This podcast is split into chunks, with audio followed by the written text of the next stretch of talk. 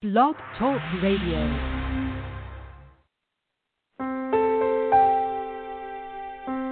Are you ready to awaken to the truth of your soul?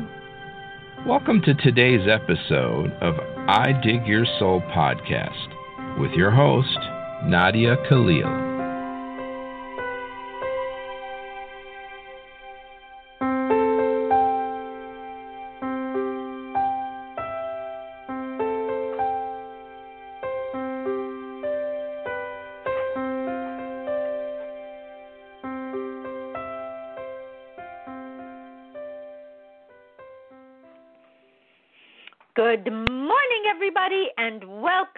Today's show. Today is the 23rd of September. It is 5:30 in the morning in LA. I've been up for a while. It feels like today. I feel like I've done a day's work already, and yet it's still dark outside.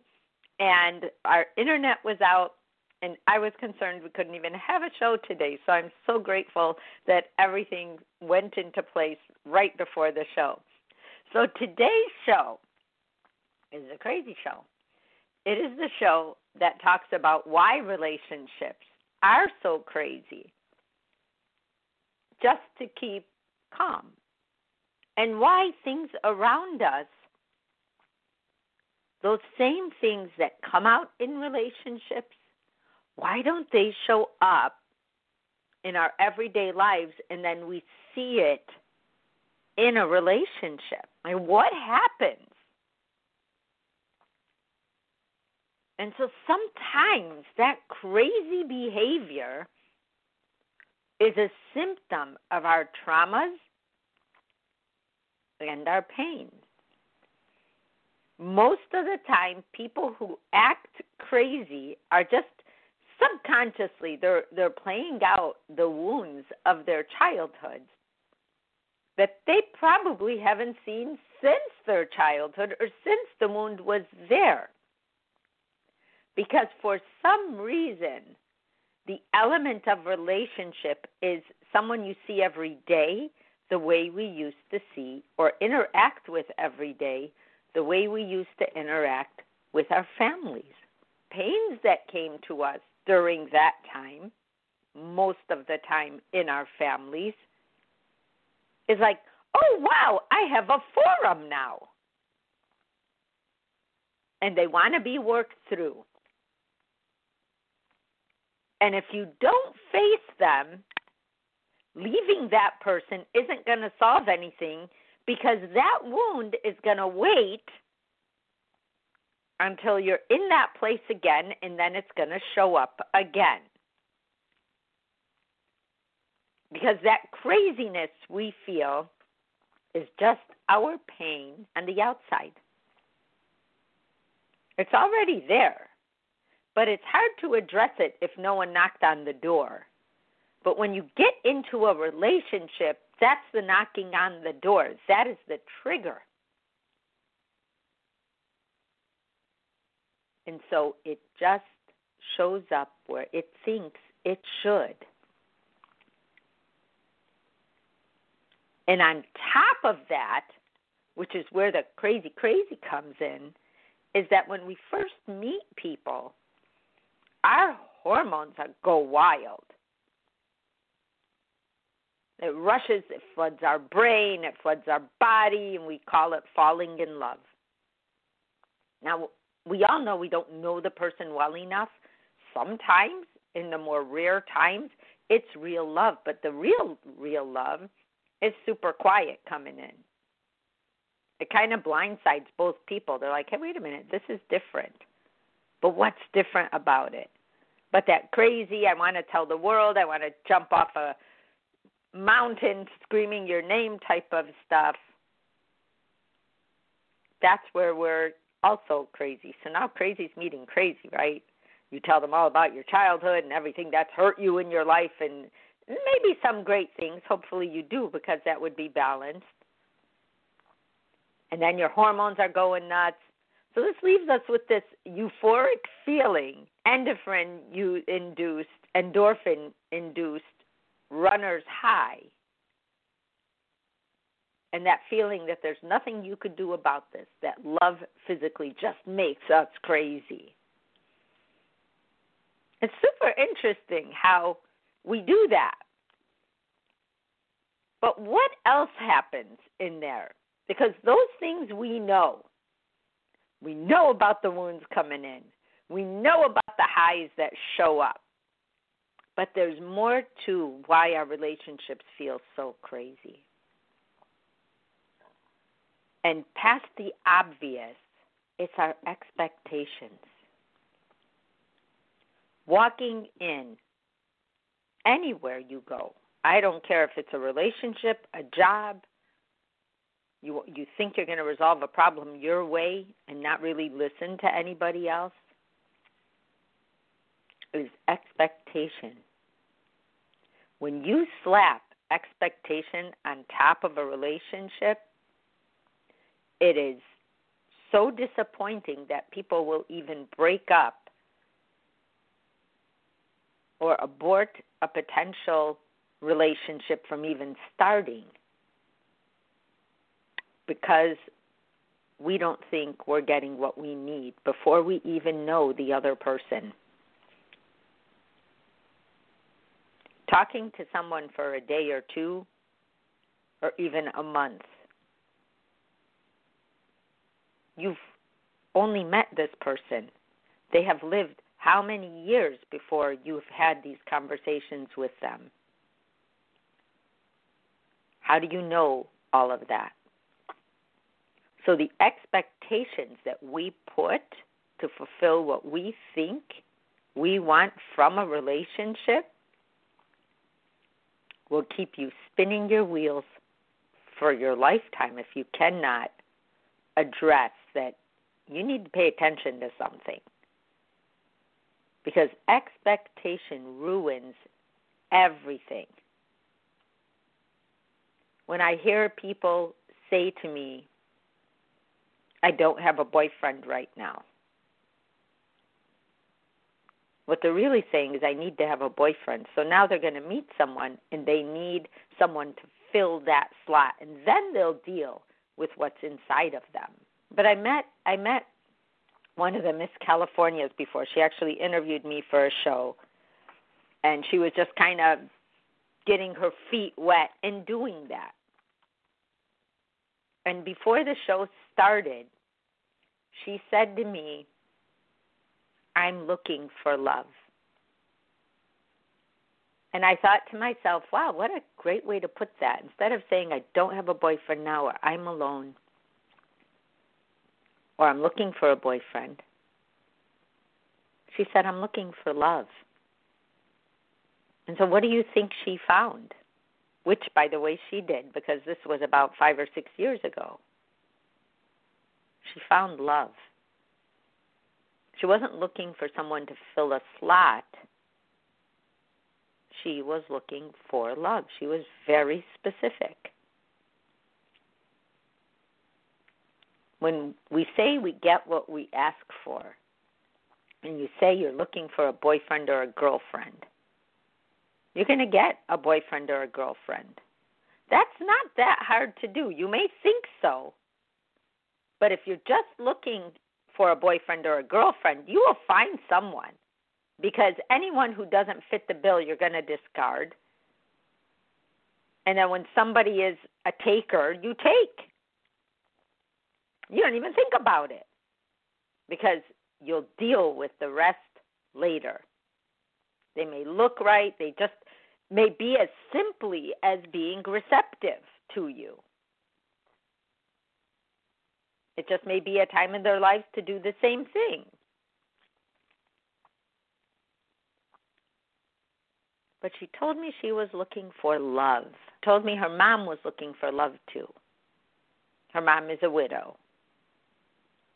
I'm still young and beautiful. And her daughter's beautiful. Obviously, she was Miss California. So now the girl is planning to get married. And the mom is still looking for love. Not a boyfriend, love. So they understand if their hormones go wild and they are going crazy to give that time to be what it really is. Where does that land? Because what happens is if we don't do that, and if we don't trust that we can find love and we lower our standards of what we think love looks like, that's why we get that relationship anxiety, you know, where we we think it's actually normal to be anxious to get the love we want. But what's really happening is that you have a fear of the future with a person because you know deep inside you're not really landing where you want to be, but this will do so that you can continue to ignore, whether it's conscious or unconscious, feelings you have of being rejected, abandoned, camouflage. Excuse me, it camouflages your fear of being authentic, camouflages the fear of intimacy, and then at the end of it, you feel like you have done things that you wish you didn't do because you did not want to not be intimate and that's what you thought it was. Or you feel like, oh, this will take care of my unresolved trauma from all the past relationships I have had. And all that is unknowingly that baggage, that suitcase that we drag around with us that we open up in the wrong place and then we wonder why things don't work out for us. And they don't work out for us because we're not in the right place for them to work out. So I have to take this back to that fork in the road. Why are relationships so crazy to keep calm? Because we are hard to keep calm. And the, the crazy part of it is that we know that. We already know that. And yet we don't want to listen. Because if we listen, then we have to try harder. Then we may have to wait longer. Then maybe we have to be, you know, in that place where patience needs to be had. So, how do you know the difference in the beginning? How do you know the difference between crazy in curiosity or crazy in love or really in love? And if you talk to people who really fell in love, who became girlfriend and boyfriend, who progressed to an engagement, who progressed to marriage, it never changes their relationship, except it deepens it. Their relationship remains the same because they understand that love is calm.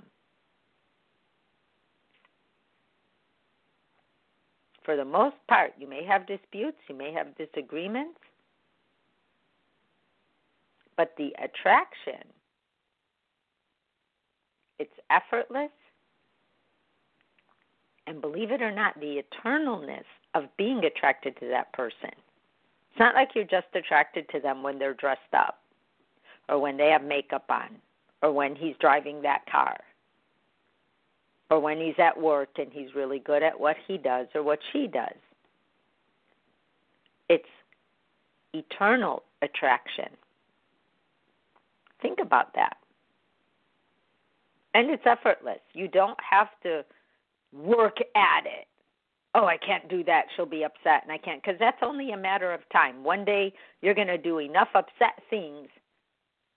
They're going to take the balance and tip it one way and cause you to be thinking, what am I doing here? This is not working. This is really a lot of work. Every time I have couples say marriage is a lot of work, that scares me. That's a red flag. Because they are having to consciously be kind or be respectful or be part of the relationship they are in. In a very conscious way, like, oh, I can't do that, but I can do that. Well, this will make her happy. Well, that won't. And it just is exhausting. So it's effortless, and there is an eternal attraction, meaning anytime you look at that person, worst day or their best day, the attraction is never different. That's why it's so important to spend time with each other. Because then you'll know. Can you be yourself? And by yourself, I mean, and I know this is going to sound crazy, it's not what you tell somebody.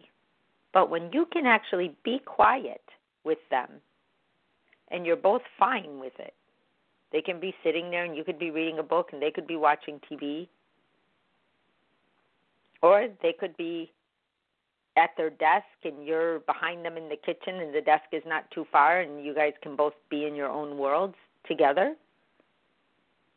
You don't feel like you always have to talk or impress or dress. Dress to impress. I guess that's where that came from. One of the places. But what happens is when you are truly in love with somebody, we discover moments of love and affection in the most normal of situations. It's not when you're out and everybody's on, it's when you're taking out the trash or cleaning up after dinner or watching a show together and they fall asleep and you cover them. Because those moments mean that you are spending the kind of time together that you don't have to. One of you could take out the trash, one of you could clean up, but you don't want to do it that way. You like being together over and above that effortlessness, that that eternal feeling that you get when you look at that person. Like, hey, whether whatever name you put on the relationship, you know it's an eternal relationship. It's one that can withstand all change. But then you have this respect that comes in where when things don't go right or things don't feel right, you have enough self respect to have a mutual respect for the other person. And you don't want to see them suffer or hurt because you're upset. You understand that you're upset because of something. And your job is to express that in a way that's respectful to the other person and where they can respond with respect back. We don't need to destroy each other because today was a bad day. We know that we're going to have bad days, and we know we're going to have a lot of them. But we know we're going to have more good days because we understand process. It's not like you're setting the other person up to get what you want all the time. And if you are in a relationship like that, get out. I hate to say it like that, but you're not going to change yourself. You need to pay attention to whether you're a pleasing machine or you have a real relationship. And I hate to be that blunt about get out, but those people who do all the work and the other people don't because you feel like you need to keep them, or in the beginning you gave it all away and you just took over both of your lives, now you're exhausted and you need to just get out to relax and see what you've done and why did you put yourself in this position? But that's just telling you that your work needs you. You're not allowing the relationship to be a relay. There is no energy exchange, which is why you start to feel like you're the one who's doing everything for the other person and yourself. And if you give it away all in the beginning and you start to take it back, like, well, I don't want to do that. I've been doing that since we met. Why don't you help? Well, why didn't you ask from the beginning? Is usually the question back. I did not know this upset you. I thought you enjoyed doing these things because you just came in doing them. That, wow, I don't know why I do that instead of you don't do anything. Big difference in the kind of conversation you're going to have afterwards. But that eternal attraction in love thinks about afterwards. They don't think about just dropping the bombs and making sure the other person knows how hurt they are. That's not what they're doing. They're thinking about how will this make the other person feel? Would I want to feel like that? Oh, well, if I wouldn't want to feel like that, they might not be the best way to talk to this person I love. Instead of, I want them to know how mad I am.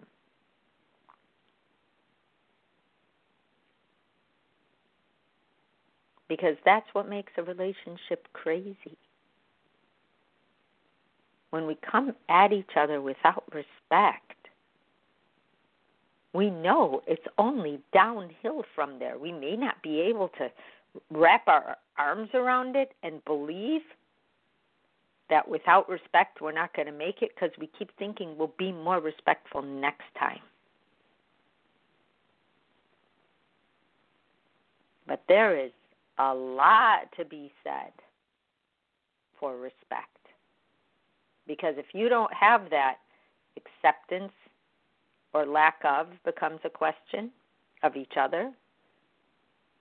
Selfishness as opposed to selflessness becomes an issue.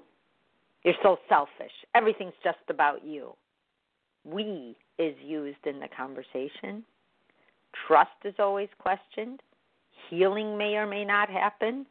Growth may be in the wrong direction and over time there becomes a lack of companionship when there is no respect. So that's the road. That's when you're at that fork in the road and you choose the path of love or the path of ego, because that's really our choice. Pure love, injured love. And we want to take the path of injury, it's going to take us to a lesson that turns this into a destination and then it turns it into a teacher. That lack of respect keeps it as a teacher because now you have to learn how to respect, or you're not going to be able to have a foundation for a healthy relationship. And it's not that every relationship is super healthy, but that effortlessness and that eternal attraction to this relationship and to this person allows for the respect to be a part of your relationship. And if it is, there is acceptance, there is selflessness, there is trust, there is healing, there is growth, and there is companionship. But without it, it's a play by play. Who won this one? It's a selfishness. Well, as long as I'm happy, then I'm okay. If I'm not happy, the heck with that person. The distrust of whether or not that person even wants to be there, and believe it or not, the fact that either of you have to ask that is a red flag. Do you really want to be here? Well, then act like it. What does that mean? How do you prove and do you want someone to act like they want to be there instead of naturally being there? In relationships that last, those sentences I just spoke are never even asked. They're never even part of the relationship. Because Eternal attraction doesn't want anybody there that doesn't naturally want to be there. They know enough to know they don't want fake.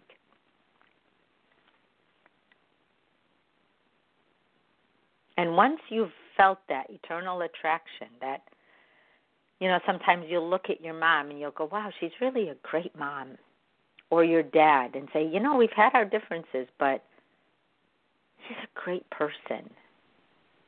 This is how he lived his life. Instead of looking at it from your point of view, you're looking at it from theirs. Because love is love is love. It's just that the relationships are different.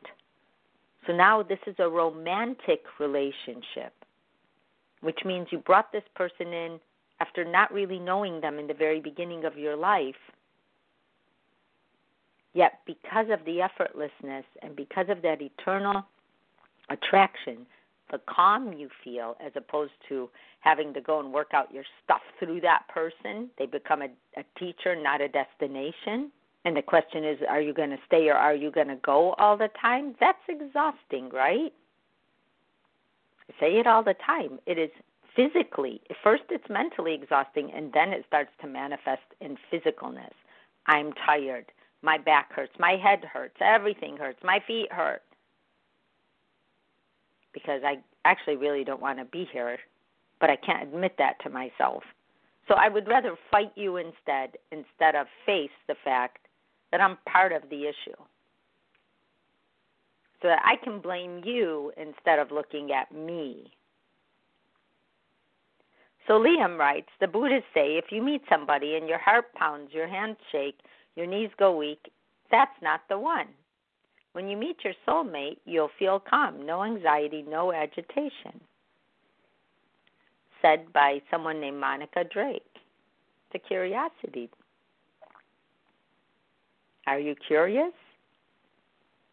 Well, we're all curious, even when you do meet someone you love, but that curiosity has something tagged onto it that doesn't exist when we go through all of that just pure attraction feeling. And that is the patience to find out. Because in the beginning, it's all about are we going to sleep together or not? And when is that going to happen? And these all these first. But if you get off that for a minute and you even ask yourself the hardest question of all Do I like this person?